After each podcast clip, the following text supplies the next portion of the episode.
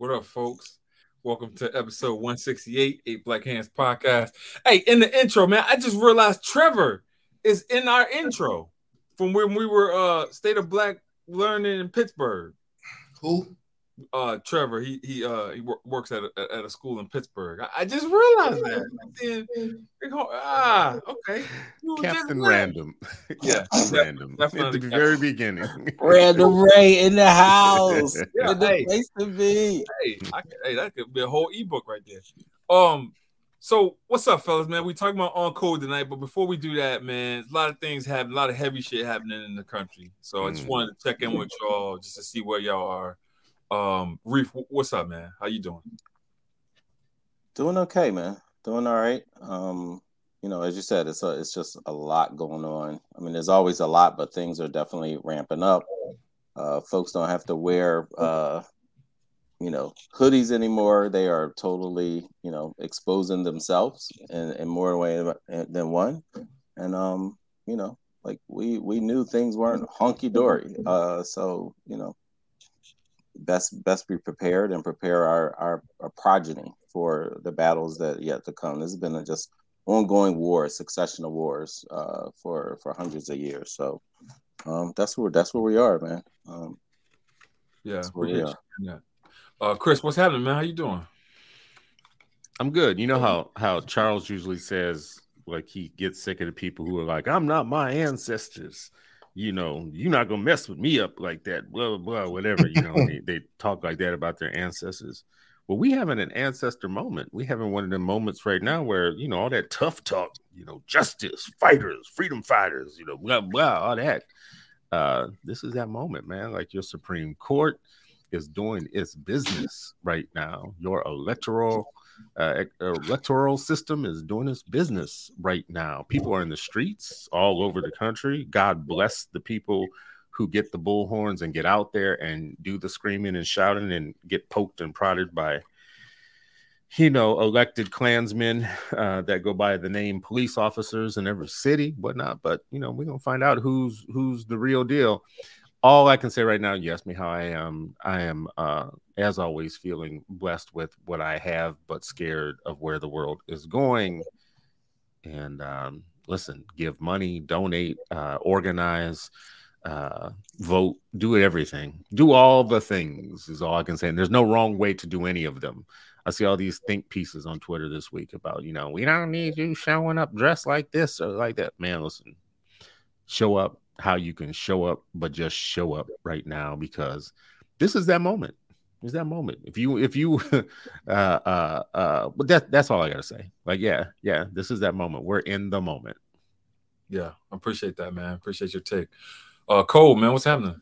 Yeah, man. Uh, watching the stuff like everybody else. This is again. This is this is the midst of history. Uh, you took the words right out of my mouth, Chris. Like this is one of those things that you reading when you're younger, or you see, you watch a YouTube video, and you got a lot to say. Well, this is one of those moments. This this moment will be in history. Uh, this is one of the most seminal cases in the history of this country and of this country's very, very young self.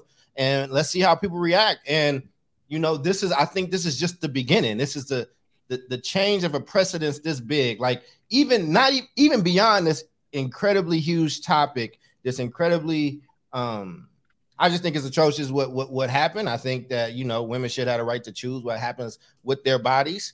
And from a legal standpoint, this this this this backing on precedence is setting a precedent. So what else is it that we hold dear that will be coming next? These things don't just happen randomly, and and and I think that because we don't like people, sometimes we underestimate their wiliness, their savagery, and their intelligence.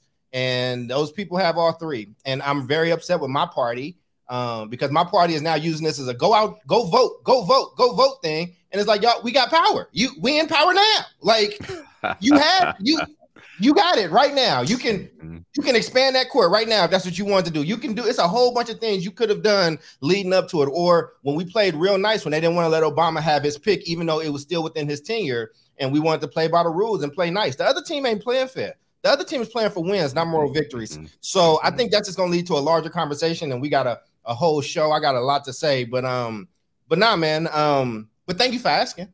Yeah, of course, of course, of course, man. So you know, rough time, Oh, man. Especially, especially if you have uh women in your life, uh, you know, women that you respect or whatever, you know, it's it's a it's a rough time out here.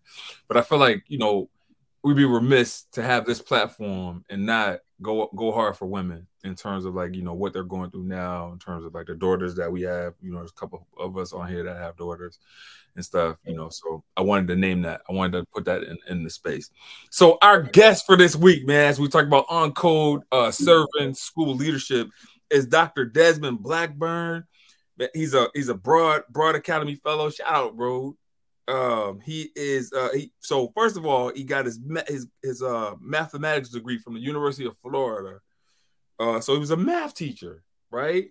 And then um he uh worked his way up the chain in terms of like you know the things that we want to see from from those folks that that strive into leadership. He was uh an assistant principal. He was a principal, uh, area soup, and then he was a superintendent of uh, of Brevard Public Schools.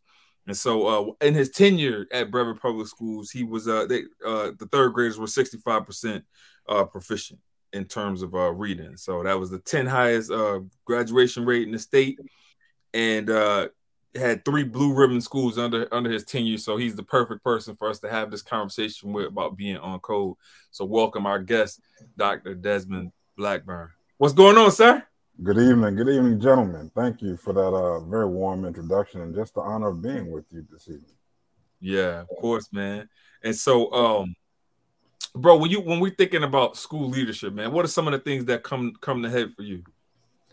Wow. Uh, first of all, it's it's an honor it's it's an honor to to lead schools. I mean, I, I'm, I'm biased, obviously, haven't spent the last quarter century in my life's work, but um, it's the greatest profession known to mankind. It's the most consequential profession uh, known to mankind, especially listening to your intro, especially during during the moment and the movement that we're sitting in right now. So I, I just feel blessed.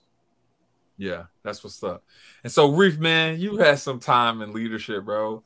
Um, and you are definitely a servant leader, one of the best leaders I know. I never said that, but I was about to say, you're starting the show with a compliment. This going to throw your whole game off. It's going to throw your whole game. The whole show just going to be like downhill because you'll never start that way. But so, no, I appreciate you. What what um what what made you passionate about school leadership, bro? Yeah, I mean, I think one just you know, as as uh, Dr. Blackburn said, it's you know, I, I, look at it as something sacred. You know, uh, to be in that uh, position of of influence, um, to be able to like open doors and remove barriers and and lead. You know, um, it's it's just sacred uh, to to be able to to do that, to be able to have that type of trust uh, from from your community. Like there's nothing like it you know? Um, and it, it's hard. Like i, I don't want to you know uh, chris always say tell the people the truth about you know schools and not listen it is extremely tough but if you have the right team um, and the right mindset uh, it is it is something that's absolutely uh, critical. And you just i just don't see schools um, without good leaders yeah. being effective. I just, you know, I just, I haven't seen it yet. Maybe some folks have, have seen it, but I, have not seen that. Um, it has to be leadership, you know, and not just the principal, but leadership teams. Um, that's that's just critical to the success of a of a, any community. Any, I mean, that's, you know, now where people go to learn to lead, that's a whole nother, uh, you know, you know, because that's, uh, you know, sometimes people just assume that people can lead or that people were good in the classroom and that that means they're good with adults and adults meaning in and outside of the school. So yeah. yeah. And so i, I don't want to leave the fellas out man. Uh you guys are nonprofit ceos and nonprofit leaders right? And i feel like you know you guys have interesting perspective in terms of in terms of adding that. So chris man when you think about nonprofit leadership you know what what are your thoughts in terms of like how people should show up? Um so I really believe that you should always remember that people are investing in you to do work for people in society that desperately need you to be good at what you do. Right. So leadership isn't just about having a job or a status or a title mm-hmm. in that mm-hmm. regard. Leadership is about you having a mission that you uh, that you are going to fulfill on behalf of the least of these. That's the way I look at life. I mean, you you've used the word servant leadership. Um, servant leadership means you check your ego at the door. It's not about you. um, to the extent that you cannot sustain doing the work for a period of time without making it about you might be a good time to decide to do something different um, in nonprofit world people invest in us they give us money we have a budget and that budget that we have sometimes we forget that that budget isn't for us to have benefits and jobs and all that that's nice that's a good thing to have that's an investment in the world changing for people that need the world to change for them. In our case, it's children because we're focused on children. And when it comes to children, we're focused on the least of these. So, everybody who invests in us, the reason that they do it is because they believe that somehow we're going to make the world different for those children. So, they're investors, we're investees with a mission. Or if we're leading at all, the way that we are leading is by the change that we're making for the people that that that investment is made for. Uh, on a negative note, I'll just say this. I think, I think many of us are starting to forget. Uh, I think many of us are getting entitled uh, about work, and I think generationally the workplace is starting to change a little bit. And and there is a lot of meism, me, me, me, me, me, me, me, me, me, me ism, and about me, and you know, enough about you. Let me talk about me again, and you know, I want to do half the work for twice the money. And if you don't give it to me, I'm gonna, you know, scream that the world is is unfair in some way, shape, or form. Man, listen, servant work, you know, leadership and servant work uh, has never been for that type of person. So maybe you don't need these jobs if that's the way that you look at life. hey man, he chose violence. Charles, jump in here, man. Yeah, I mean, I, a lot of my career has been, you know, with principals. I worked with principals, supported principals, had to deliver some bad news to some principals before. Um, I mean, I worked in a soup office, um, leading a lot of comms and a lot of community engagement work. So, you know, we worked a lot with those leaders, and I think that the good leaders, you know, they know that they're there to discern. They know that they're there to make, you know, tough decisions, and sometimes you have to make tough decisions. Like you cannot you will not be an effective principal or an effective school leader if you're if you are trying to please everybody. Uh, you have a, a, a, highly privileged position where you get to see all the numbers, you get to see all the facts, you get to see all the data, and we need you to lead accordingly. It's almost like y'all remember being in school. I, I went to bad school, so maybe y'all didn't deal with this, but like a, a, teacher is about to forget to give you homework, and then like that one kid in the back is like, "Hey, teacher, you forgot to give us homework," and all the class was like, "Oh, damn, shut up!" Right? I think you got to be that as a leader if you lead in public schools in a place where the schools ain't doing so good, right? I do think that in a land, I've seen this with principals. If everybody else is around me bad, I don't have to be good. I just got to be better than them. And that's just not the type of principles that our kids deserve during this time, man. And, and I've seen a lot of that firsthand.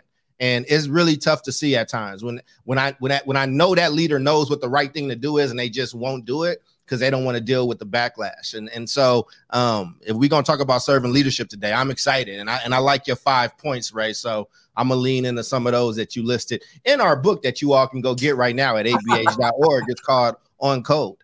You should go love download that. It's free. Love it, love it, love Master it. marketer. So uh, uh, yo, I love that man. Yo, that energy, the studio, everything, man. I'm feeling it.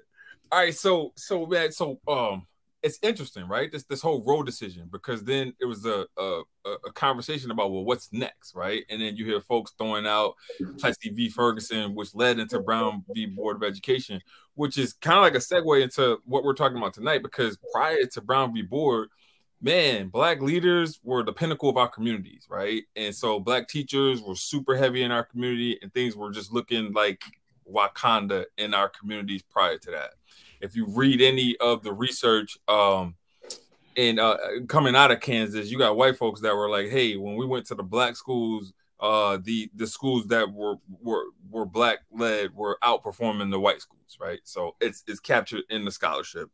And so, Des, man, bringing you back in here, there's a depletion of black leaders, and so as systems, as a person that's you know high in command in a system, or a person that has been a systems leader, what are we looking at in terms of like bu- rebuilding that capacity for black folks to leave, for black folks to get a shot, and what is the right type of leader that we need to put in front of our kids?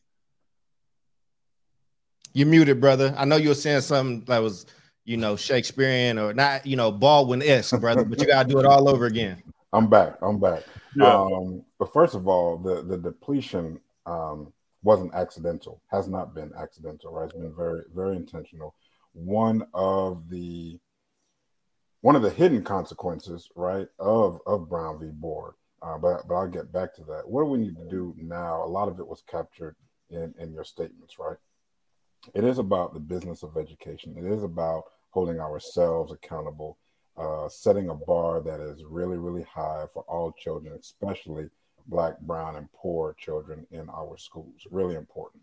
You know, I've had uh, you mentioned my bio. I've I've had the great pleasure and blessing to hold many of these positions, right, in systems, systems, uh, leadership positions.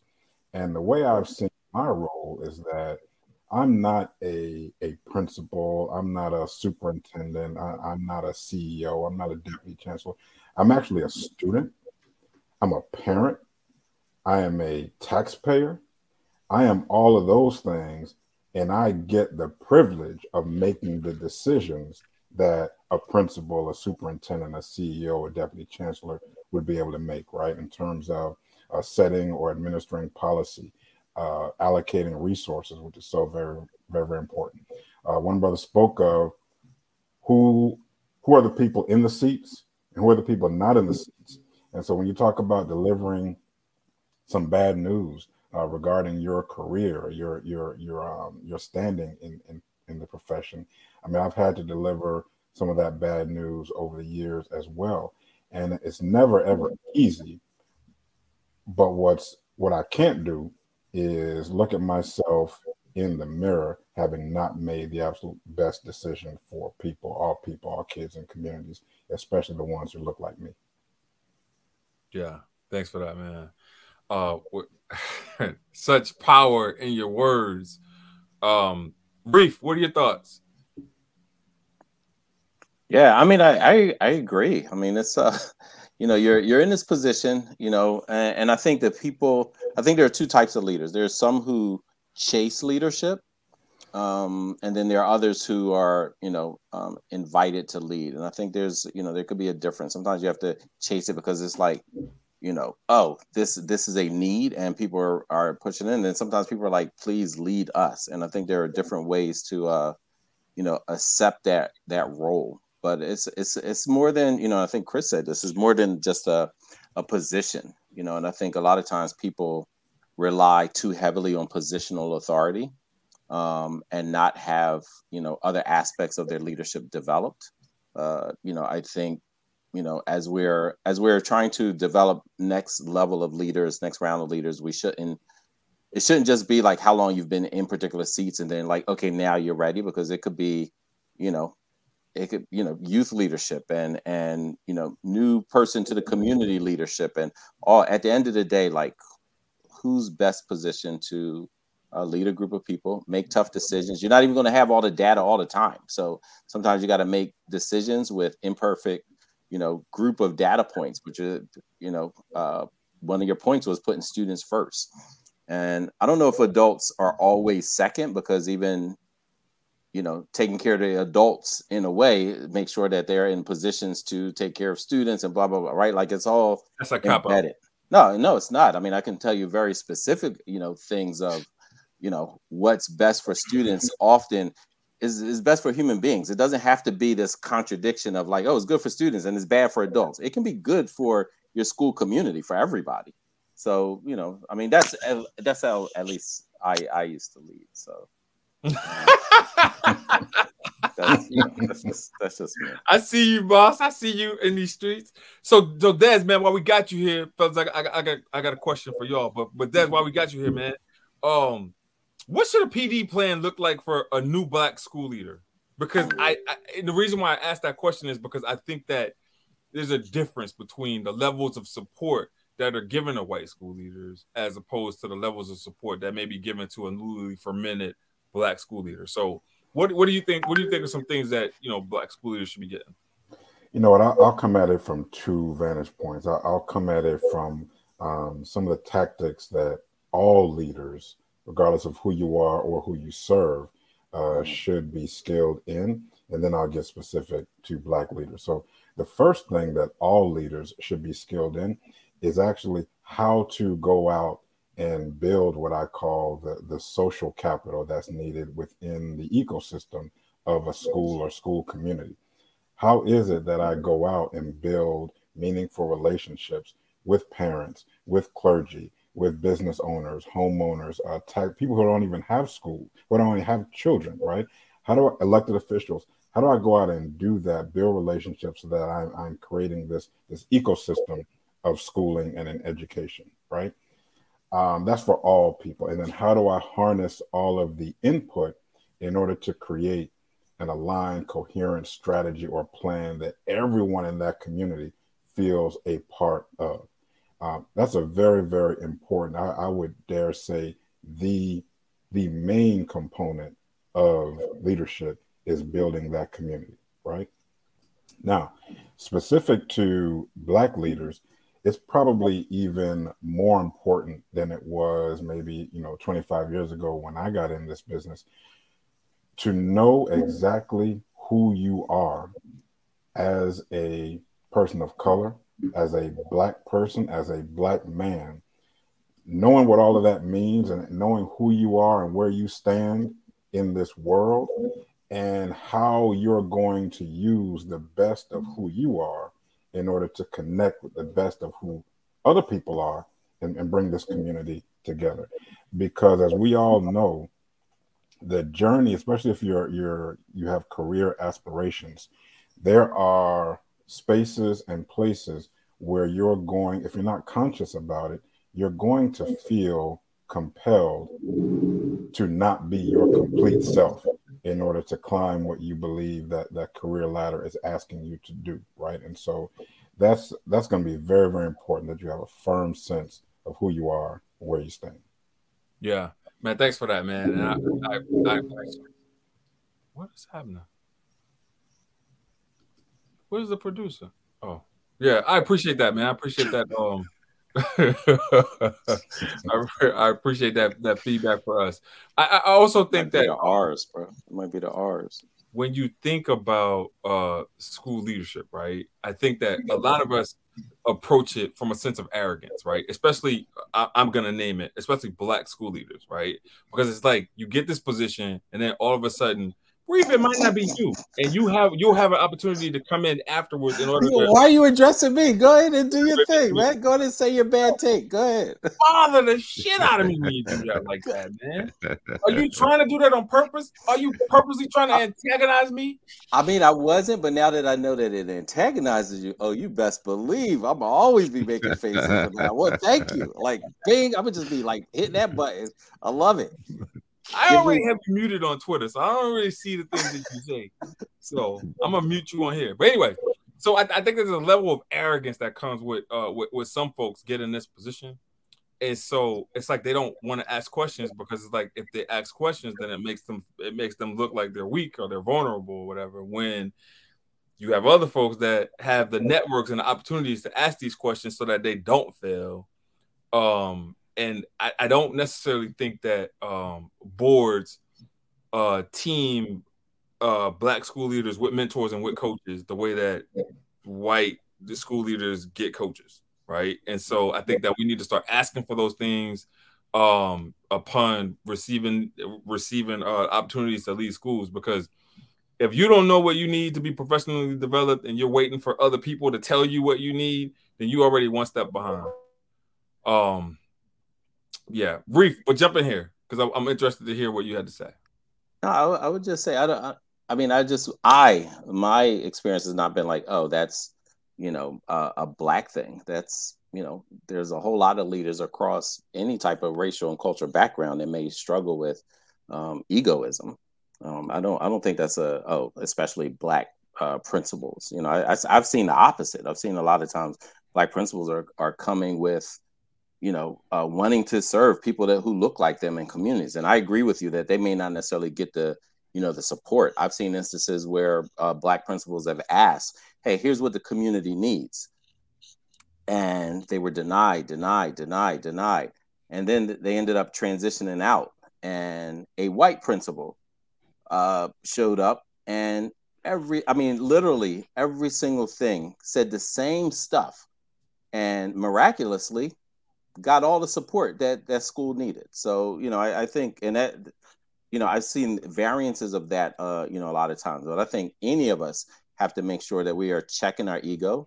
I think, you know, as a leader, part of your job is to find ways to shrink your blind spots. We're all mm-hmm. going to have blind spots. And what we have to do is make sure we have teams, relationships, feedback loops that our blind spots shrink and that we create a culture where people are, are willing to tell the truth to us um, and it's like it's like our own you know like our own psyche like our own you know core core values.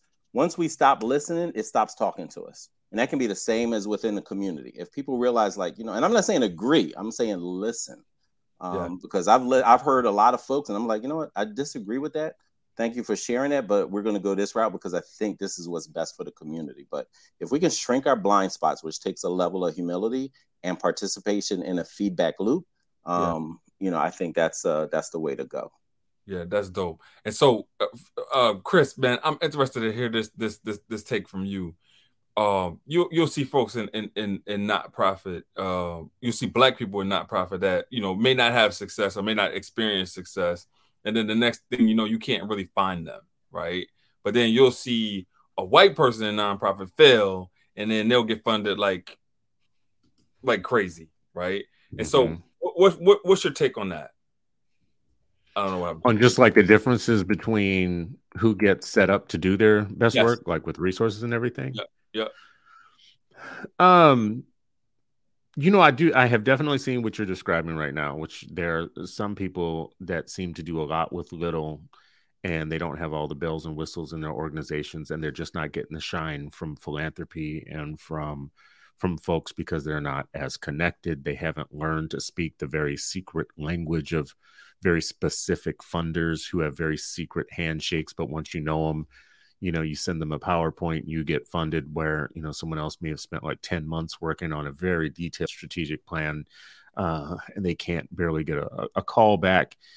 Um, all of these things, though, the the go it alone leadership where you think that you are the person uh, you have the ego and you think that you've got it all figured out or whatnot, it's not going to work for anyone. Whether you are a principal or a school leader uh, or a nonprofit leader, whoever you are, leadership is about knowing what you need in terms of uh, relationships and your network and knowing you starts with the the most basic humility of all knowing that you can't know it all you mm. can't know everything that it takes for you to be great in the work that you do. If you think that you know everything that it takes to be great in the work that you are trying to do as a leader, then I would I would say you're probably wrong. One, two, you're probably going to fail.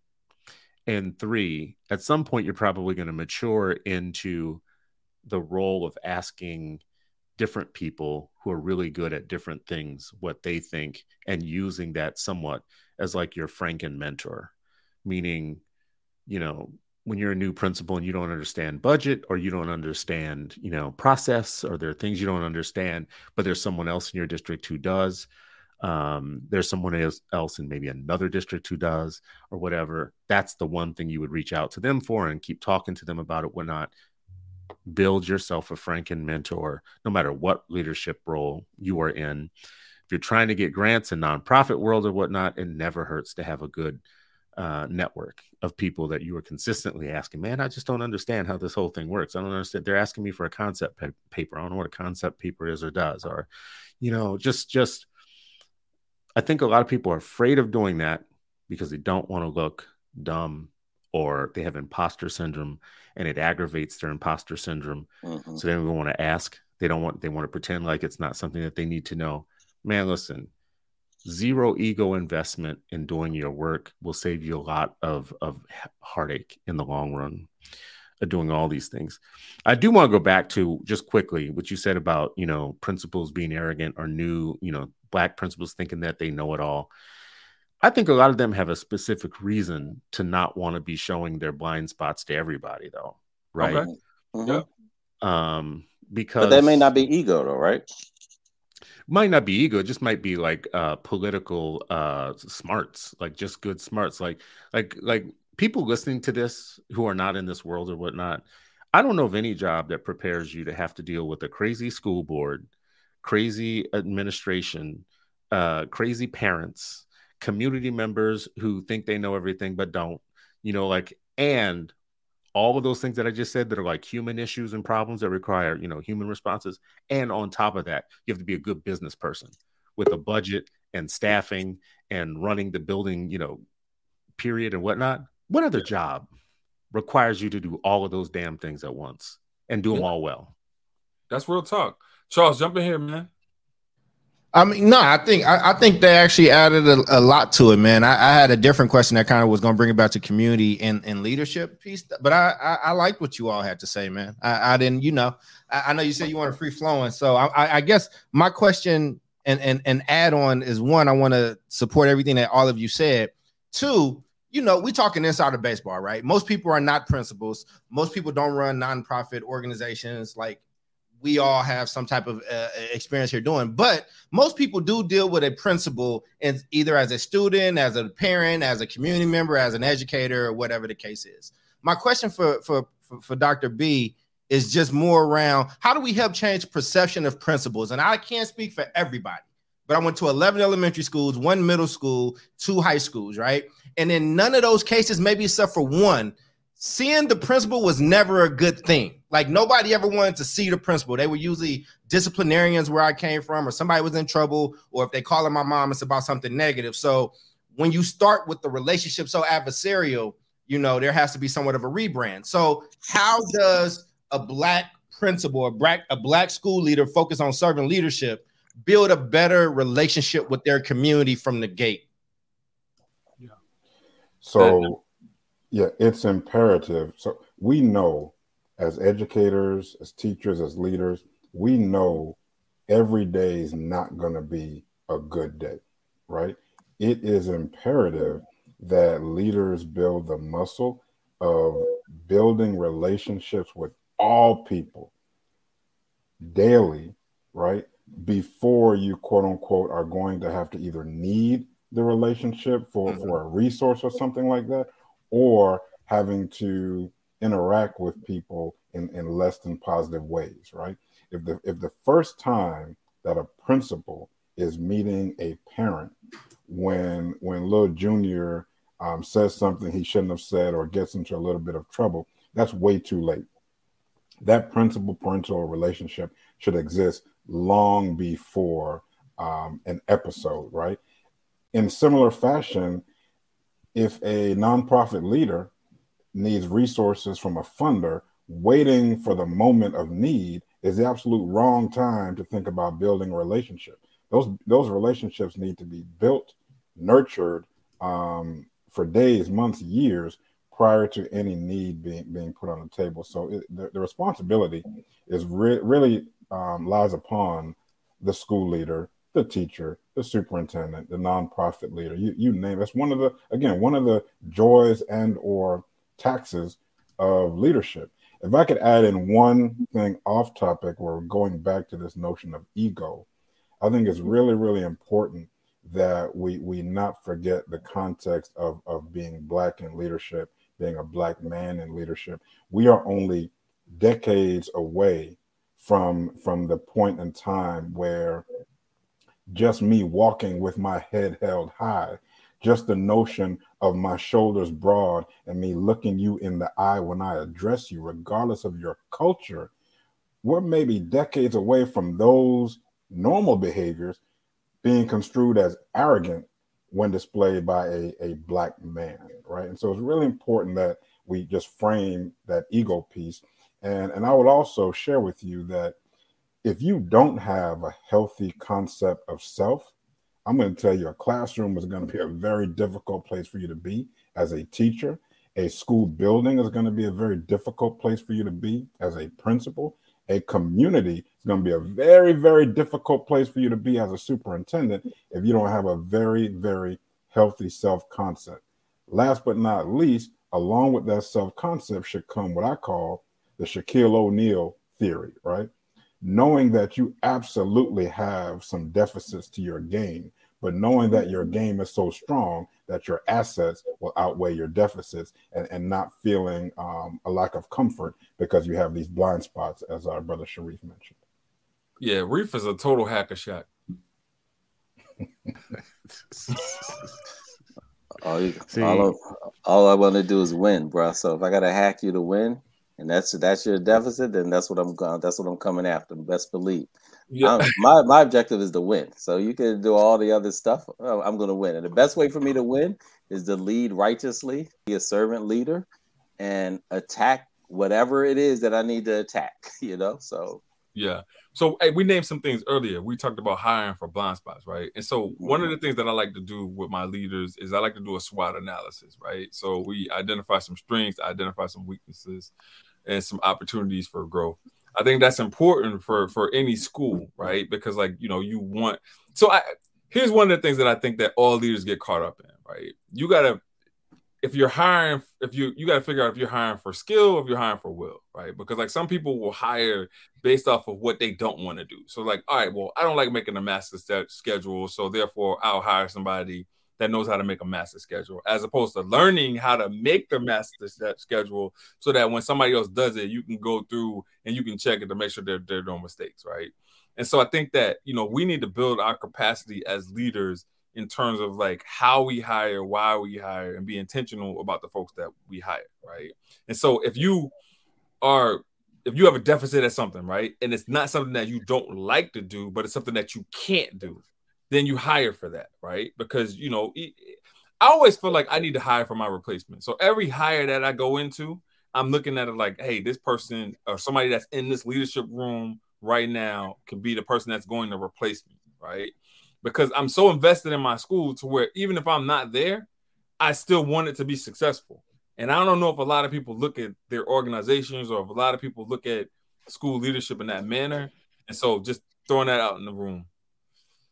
You know, I I just want to say this about that thing. So much of that re, re, re, is about the individual, Mhm. and we forget that like people work these jobs in the context of a system, and if systems leaders aren't creating uh, communities of practice, communities of support, uh, good analysis about what each building needs and what leader needs or whatnot.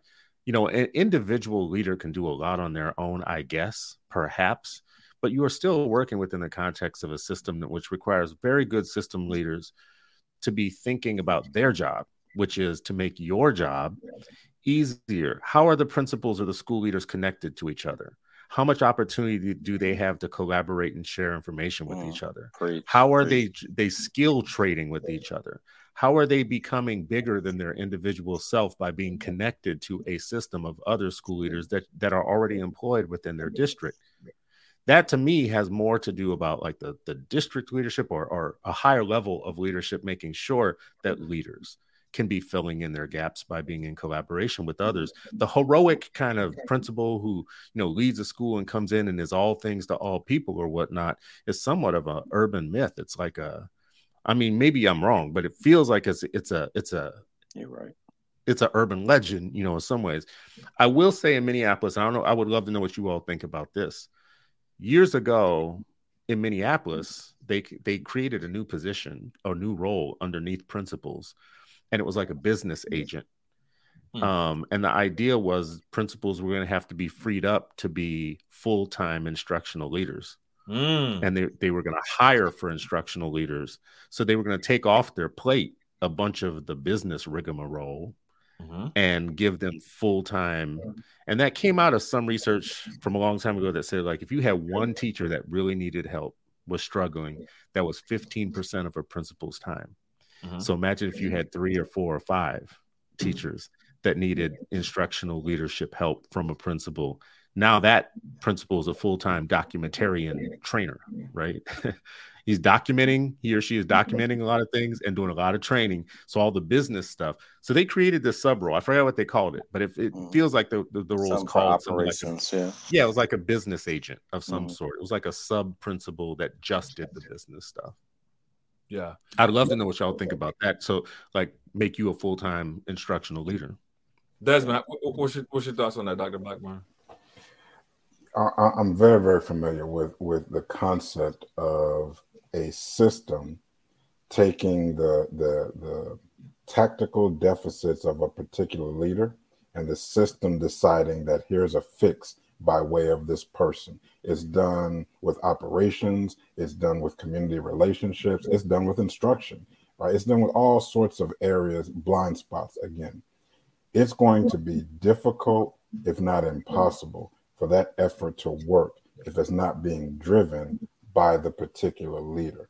It, it is a okay for a leader to have these deficits, but for someone else to come in and determine what the deficit is and what the solution is, it's just not a model that's going to sustain itself or, or work, quite frankly, because that leader is still the conductor of that of that orchestra, right? She or he may not play every instrument um, herself, but should know how all the instruments work into the greater good. And that's not something that can be done for or done to the leader. That's part of the leader's responsibility. See, this sounds like the difference. I got a question. Prince and- I got a Prince and Michael question. Jackson. I got a Prince question. played all the instruments. Michael Jackson was just very good. Like you know, you can have both Prince and Michael Jackson. You can play. I got, I. I, I definitely got a question, and I, and I, I get what you're saying, Dr. Blackburn. I respect it, um, because you definitely got the credentials to say it. I will say, just from experience, all those leaders don't know their blind spots, and it's a lot of districts that got black and brown kids in them, and they got leaders that don't know they head from their tail. That's making a lot of decisions. Uh, and, and, and then what do you do when that has been sustained, not for five years, not for 10, not for 20? We're talking about 30, 40 years of just failure at this school. And not that the kids are failing, but administration and, and adults are failing them. And I know we're going to talk about systems and we're going to talk about this, that, and the third. But if you're going to lead the team, if you if you the LeBron of that team, if you Mike of that team, you know what I'm saying. The same way you get to hold up that Finals MVP trophy, you got to hold this L when this ain't happening over time. So I get what you're saying that it's hard for somebody to come in and tell you something, but I've also been in places where you've been doing the same thing for five years and it's been failing, and we gave you ample opportunity, but now the community needs you out. and resources. Sure, and and opportunities and resources. I mean, come on, man. Let's let's not do that. Because here's the thing, right? And I get what you're saying, but let's let's let's have this let's let's have this conversation. You knew that school was lacking resources when you took that school in the middle No, of I'm Chicago. saying actually, I'm, I'm saying they actually got your resources. Yeah, yeah, yeah, yeah, exactly. So, Yeah. so, and and and the only reason I'm saying that, and I'm not going hard at you, Ray, or you, Dr. Blackburn, but Jamoke's on here. We gave millions of dollars to certain schools. We gave a lot of extra funds and more access to things, and they wanted to have that room. And we said, okay, you can have this room to wiggle. But we but we're gonna check back in six months. We're gonna check back in nine months. We're gonna check back in 12. And then, but the community never has that part. So I know that was a long piece, but I wanted to because I know there's a lot of people watching this, Dr. B, that's like, I don't know if that's you know, if every leader got the same assets that you just spoke of. No, listen, uh, if we were on Twitter, I would fire back with hashtag facts to everything you just said. Right? um, and the accountability piece, right? If a leader can't do it, my point is there's but so much that anyone can do for or to the leader if said leader can't. Okay. And and that's where you get into how the leader is evaluated and then unfortunately uh, replaced if said leader can't do the job. Yeah, and I would Yeah, say checking back three, six, nine months. That's too long. You know, that's that's way too long. And I and, and listen, I'm I'm a leader. I love autonomy, and but I also embrace accountability. Like, yeah, I I don't want nobody on my top. I, I don't want anybody harassing me. I don't want. Don't ask me what a rock salt is. I actually I got I got somebody to to deal with that. Don't ask me what a rock salt is. Don't ask, don't tell me about bulletin boards. If you want to support me in in different ways, here's the goals. And if you want to check in as far as like how my goals, and I think three, six, nine months is way too long. Oh, it was Um, more than that too, but I'm just yeah. giving an example. Yeah. but I'm just saying, but that, but, but there's a whole, just like I've hired teachers who said, "Oh, I didn't get observed in a couple years." There are plenty, like literally, and just like, and they're like, "Oh, we came to, you know, uh, mastery charters because we know that y'all have a system of giving feedback and observations." And of course, some of them were like, "Yo, this is too many observations," but literally was hiring folks who like, "Yeah, I've I've not been observed, I've not been coached." And so, if teachers experience that around this country, what were leaders experiencing and again my you know the question that i asked earlier where do principals actually go to learn how to lead a building lead a school community where do they go Yeah. So that, I- that ain't their masters and principal cert programs, right? No, absolutely not. And that's that's that. It's interesting that you raise that question because I think that you know, in order for you to learn as a leader, right? You first of all you have to learn from your mistakes, but then also you have to build your network, right? So when I was talking earlier about having mentors and having coaching, right? I feel like that should be a part of every leader's leadership plan for them to have a coach, for them to have someone that they can go to that has made the mistakes, whatever, that they can say, hey, listen, I'm struggling with this, or I'm struggling with that, right? A place where you can be vulnerable. And I don't think that that place exists uh, as much. I won't say writ large, but as much for Black school leaders. I don't think that that place exists, right? Uh, but Desmond, coming back to you, uh, Principal Kafeli, uh, our guy, he asked for you to build on the concept of uh, uh, build a, a little bit on the self uh, knowledge of self concept. So if you could build that out for us a little. Yeah, I, I, I saw that. So how do you how do you build that self concept? I'm gonna go back to my high school track coach, Mel Harris, who used to yell at the top of his lungs on a very regular basis. He would say something to the effect, his exact words were, lack of conditioning is going to build make a coward out of you, Desmond. Lack of conditioning is going to make a coward out of you. And one day I asked Coach Harris to explain that to me.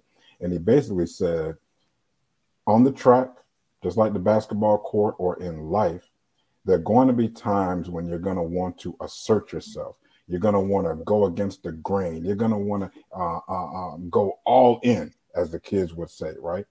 And what's going to stop you dead in your tracks from going all in, from asserting yourself, from taking a risk, is going to be the fact that you know you have cut corners on the way you've developed your body. You haven't done all the push ups, you haven't run all the laps, you haven't done all the things you should have done to prepare your body. And so, when called upon, you're going to not assert yourself.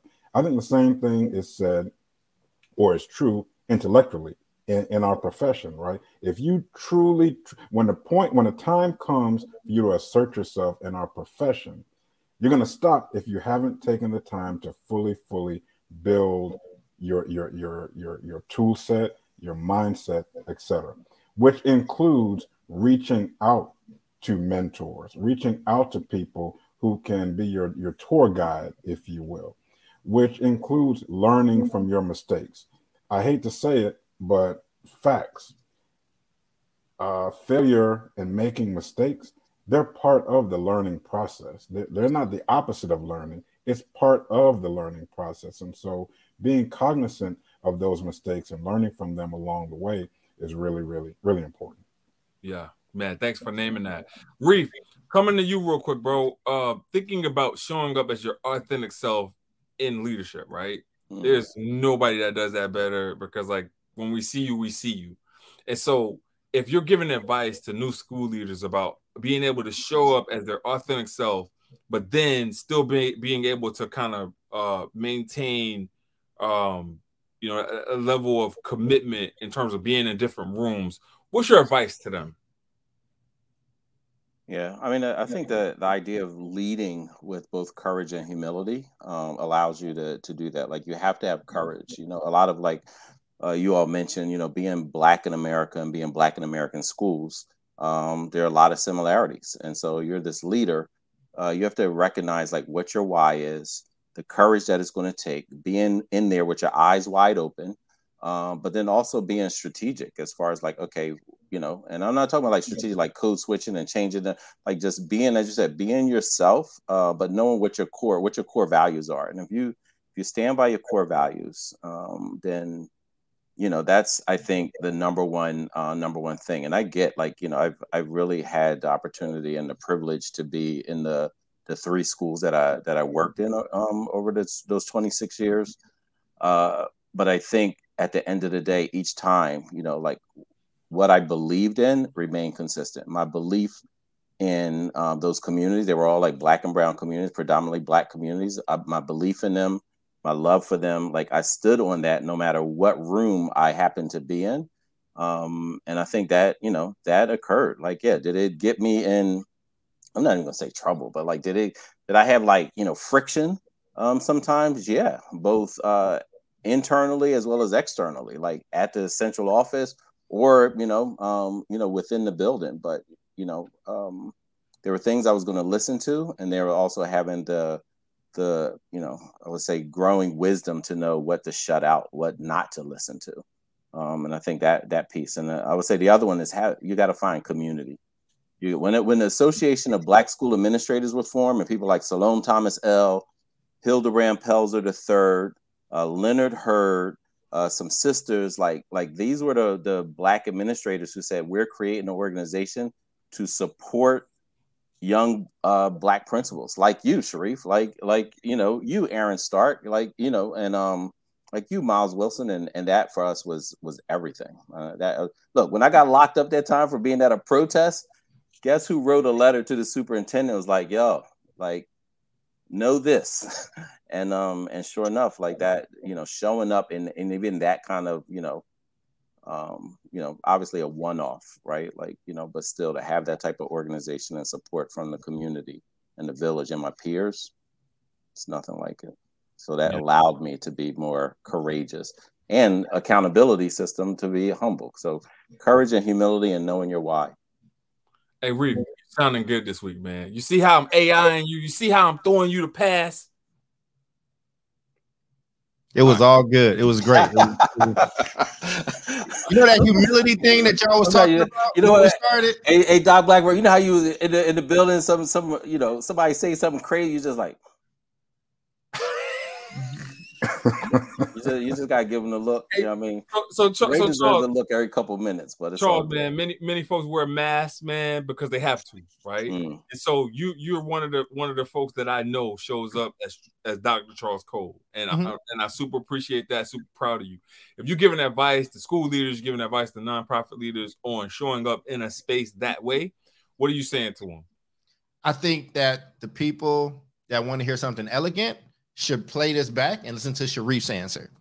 My answer is gonna be then just be you and stop being a punk.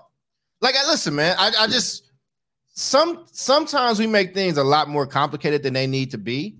Like if you're afraid to be yourself, and I get it, I get the politics, I get things that are happening. I know because I've been in those high political places. I've been in places where those things could get you fired and stand on the truth, man. But you gotta look yourself later in the eye.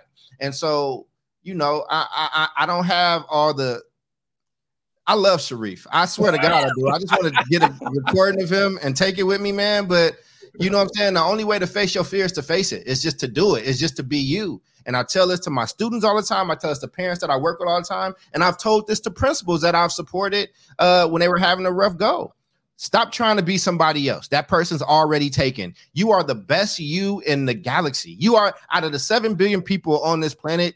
Ain't nobody better at being you than you. So why don't you lean on what you know and stop trying to be what everybody thinks you should be because that won't work out for you either. And also, I could see if we was doing all that other stuff, Ray, and like our kids was learning. I could see if we was doing that and reading levels was at 95% across the board, then yeah, emulate these people. You know what I'm saying? If you playing on the team with Michael Jordan, then do everything he does, right? But you don't.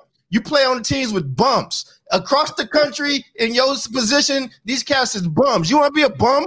You want to be a, so Go play for I'm the 76ers. You want to be a bum? Go play for the 76ers. I'm just telling you, man. I, I- I- I only know one way to be and answer that question, but I'm just saying, we who you trying to emulate if everybody else numbers suck? That's all I'm saying.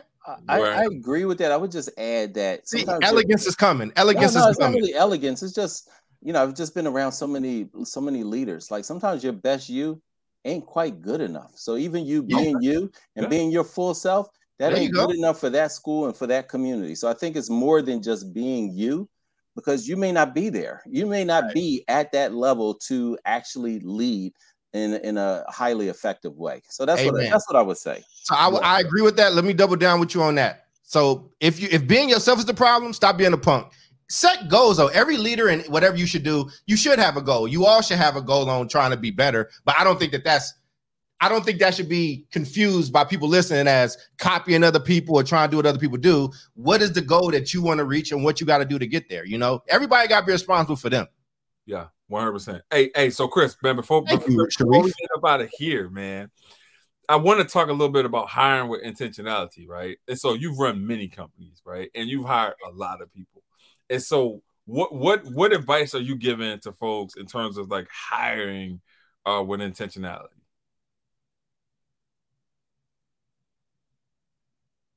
You muted, but it was all it was beautiful. I knew you So, was so wait, so you Yeah. you muted, but I, This I. I, want I want to I want to do a reset, right? And so Yeah, yeah. when I say when I say when I say how, so you've taken a you yeah, you are like the number one risk taker that I know in terms of giving people an opportunity, right? And so Mhm, you'll mhm, see mhm. good in people or whatever, and you'll be like, you know what? I'm gonna give you an opportunity to feed your family or whatever, right? and Mhm, so- mhm, You hire with your heart, right? mhm, And so, what are some of the lessons that you've learned from from doing that? And like, what what advice would you give uh, to school leaders that are hiring with that type of intentionality? Um, so sometimes you hire with your heart, but you fire with your wallet because you hired with your heart.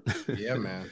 um, you know, so you you are right when you say I'm one of the number one risk takers. I've always felt like no matter what position our job is, our job is to help other people get in their leadership lane to like to put people on. I've been burned so much, uh, and uh, you know, if we're just being real and we're just being honest in this conversation, what we should be at the end of the conversation is I have become smarter about not taking a risk on everybody, and um, and to to to realize I had to learn and grow in this one way. Every dollar that we do get is an investment in the the mission that we are we are supposed to be achieving.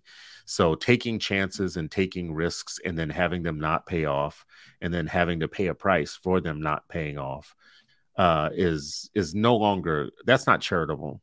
That's not compassionate for anybody.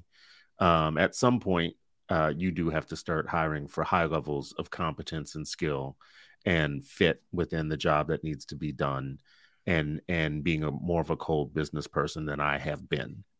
Uh, and I have uh, uh, I have the scars to show it. I have the lost money and time and effort to show it. I have people that I have invested in quite a bit who, if my name were to come up in a discussion, they would talk so much stuff, even though three years of their their living, their you know five years of their living or whatnot was completely funded by generosity and them underperforming in jobs where I had to like get assistance to help underneath them. So hiring with intentionality, I think, is something that I've had to learn personally, straight up. I'm not a master at it, but um, this hiring with your heart, taking chances, putting the wrong people into roles because you think they've got what it takes to grow into it and all that type of stuff. I would warn against it. I uh, uh, unless you want to spend an awful lot of time investing even more money to have whole sections of your team that need coaching and help and assistance rather than them just showing up every day and getting the job done. Um, so that's what that, that's what I'll say about that. It's not profound, you know. It's not elegant. I've learned my lesson the hard actually, way though. actually, so. actually, it really was, and it was Agree. perfect. Agree. It was and it was it was perfect. It was a perfect way to to to, to lead us out. And so, folks, we're gonna go into closing thoughts. Uh, uh, Doctor Blackburn, we'll leave you for last. Uh, in terms of closing thoughts, and so uh, we, we'll start with you, bro. Close close us out. Closing thoughts.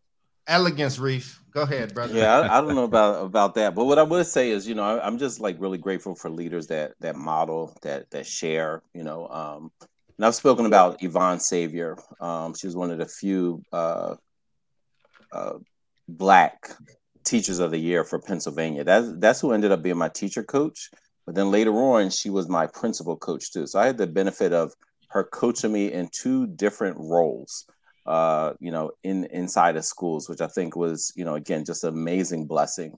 Um, and also had principals that model just so much because again, it, it, things that you have to learn on the job, seeing people in tough situations, having a relationship where they're sharing with you their, you know, like what they did and why, their rationale, the, you know, the risk, all of those things. And I just think people have constantly pulled the curtains back and allowed me to to see within their decision making within their you know like we tell teachers like oh share think alouds like tell kids how you're thinking. I think the same thing for for leaders who are serving as as mentors. You have to share how you're thinking uh, with the with the next gen and so you know whether it's charles delfonso who is uh, you know white italian uh, principal who you know who hired me as a teacher and he wrote on a on a napkin at one day when we were at a PD, like, "Hey, you're gonna be a great principal one day." Man, I held. I wish I still had that napkin during the during the course of years. I ended up losing it, man. But I I had that napkin for a long time. Um, just that his belief in me, his understanding of of what was needed. Um, and then I would, you know, lastly, there there's only a hundred thousand principal roles in public schools. One hundred thousand across the country. And if we can't get that right, you know, like all of them can fit in Penn State's football stadium, a hundred thousand. And if we can't get that right, uh, we're in we're in a you know just a a, a world of, of problems, which we are, right? Because everyone wants to talk about fixing teachers and doing this for teachers. It's three million plus teachers. You can't get a hundred thousand right, you ain't going to get three million right. I can tell you that. You know, um, so I'm grateful to be part of uh, you know the one million teachers of color campaign. Hope you all will will sign on to that petition. But part of the getting one million teachers of color is also thirty thousand leaders of color, um, and making sure that that's a part of it. Um, and then share the mistakes. You know, um, I think two of the biggest mistakes I made as a principal uh, was one starting off my principalship, not sharing my story, not sharing my why, just kind of like, yo, y'all, we got work to do. Let's roll our sleeves and get in. Um, but one of my colleagues gave me feedback like, people need to know who you are um, before they'll follow your lead. And at first, I was just like, listen, we're all here to do this work. Um, but I was grateful once I listened um, to that um, that train of thought, which because it wasn't mine. Uh, you know, uh, things got just you know wonderfully uh, you know better. Man, thanks for sharing that, Reef. You did a good job tonight, man. You don't. You're not looking like Embiid. You look like a, a real pro athlete. Um, Yo, don't Oh, disrespect Embiid, go. You can. No, you don't can get a- disrespect Embiid, bro. Embiid, go. You, you That's can our talk about James, Cameroonian brother, man. He, uh, you know, yeah, don't do that. Don't do Yeah. that. You look. You talk about Tobias. Go no, ahead. You can't talk about Tobias. No, Tobias don't talk about bread. Tobias either. The only person bread. you You can talk talk about about is the boy that played for the uh for the Nets. Uh, you know, Benji. talk about him. That's it. Nobody else on, on Philly. Hey, um, Philly, Philly. uh, uh, I'm sorry, Charles. Jump in here, Dr. Cole.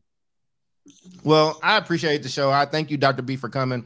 I think again, like I said earlier, um, you know, sometimes it can feel like maybe inside of baseball, we're talking about admin or we're talking about CEO leaders or whatever the case is. But I never want to take, you know what I'm saying, like for the people that's listening, the things that you can do. So here, Ray didn't get a chance to say these. So I'm just gonna say what the five things are uh, really quickly. He said to be a servant leader, and he was talking about principles, but take it beyond that because you're the servant leader you the you the admin at your house you the admin in your friend group you you are the leader in some aspect of life so see if these things work for you hire with intentionality you're welcome into all types of parents. You believe that all kids can achieve at a high level. You have you believe you believe in the ability to change on a dime when it when it, when the moment calls for it.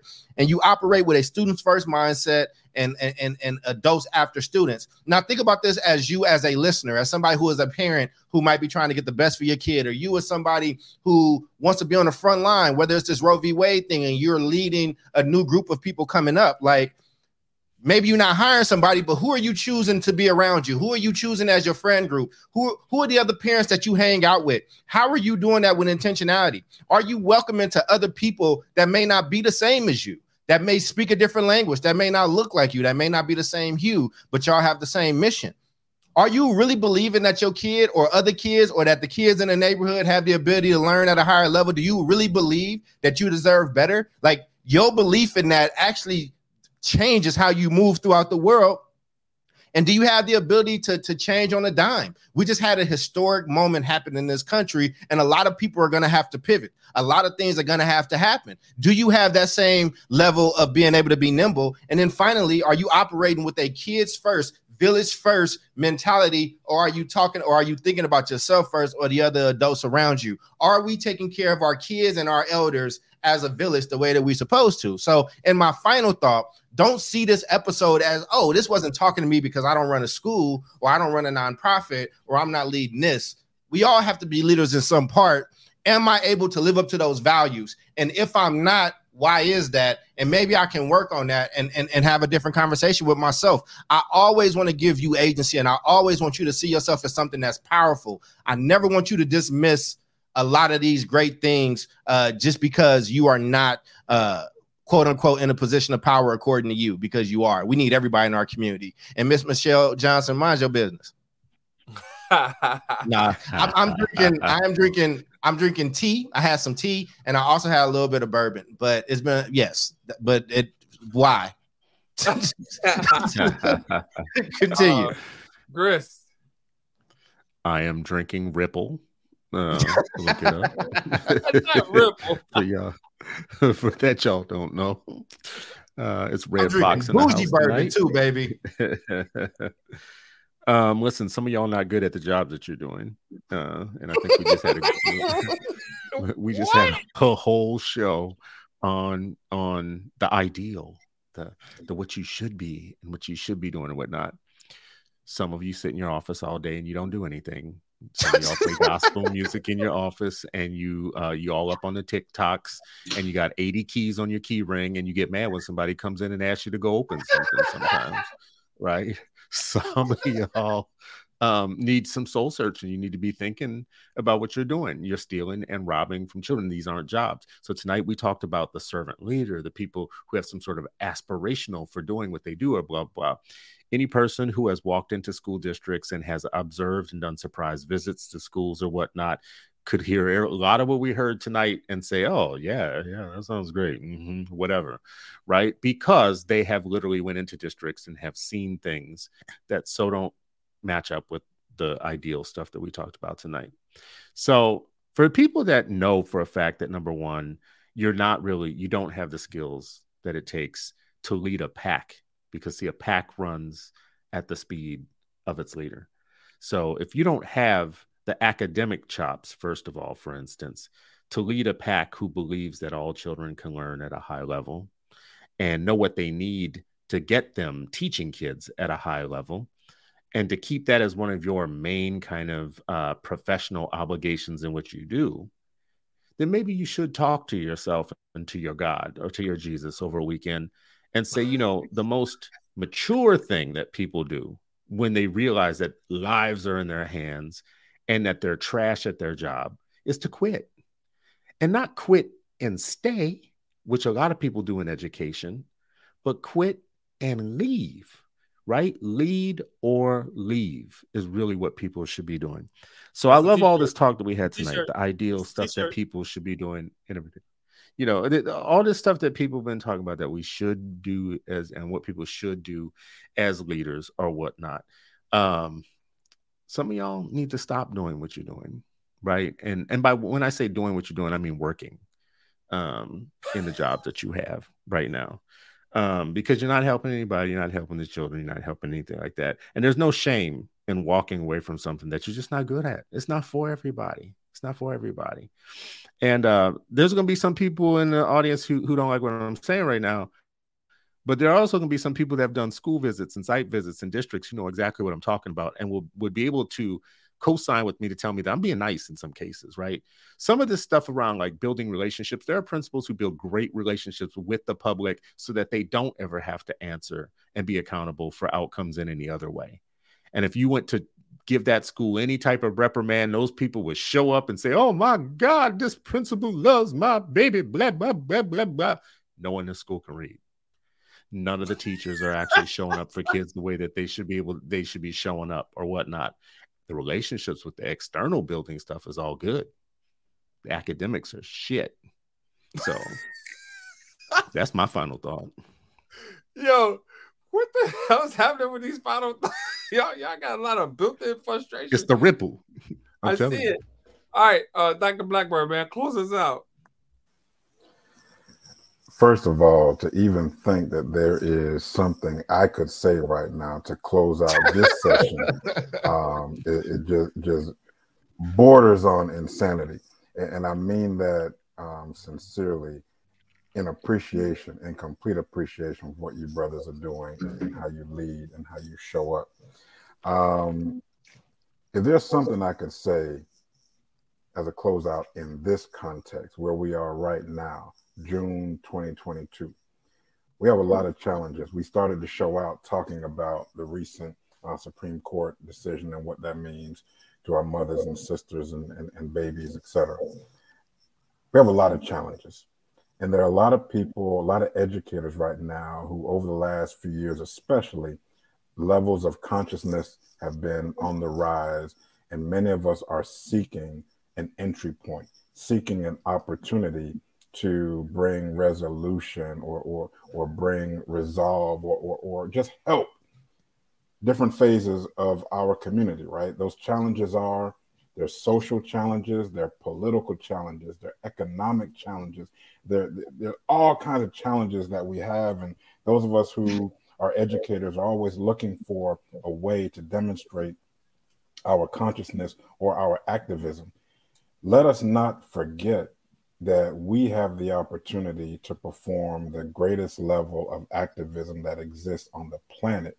And that is teaching kids how to read, how to write, how to compute, how to think critically, how to uh, reason scientifically, how to show up in the academic and in the intellectual world. And if we're in this space as educators and we don't squarely capitalize on that opportunity, then one, as the brother just said, we're not doing our job, period. Right? Uh, I'm just going to be blunt, as blunt as I, I can't be as blunt as some of your other brothers, but I'm going to be as blunt as I can be in my space and say that if I see you at a parade, if I see you wearing a shirt, if I see you chanting a slogan, add in that what percent of the kids under your control know how to read and know how to compete hmm. and are on a trajectory to become self-sufficient productive members of society if we're not chanting those numbers and chanting those results then put a muzzle on. I'll leave it there. Thank you again brothers. Wow. Outcomes uh, matter. You, you, you think outcomes matter doc in this country in these schools? outcomes you, listen i'm raising two boys my with kids, my wife. don't hold me accountable for her. That's how they be out here like. Yo listen. we ending the show with violence. Yo and, and in that right i'm releasing our school's region scores because i know many of y'all are hiding behind this data because you don't have to uh you don't have to display it. And so in some areas may not be the best but i'm open to the criticism and you should be too so if you are a school leader, if you are a systems leader and you're hiding behind that data, shame on you. Uh letting it loose tonight or maybe tomorrow morning so we can see.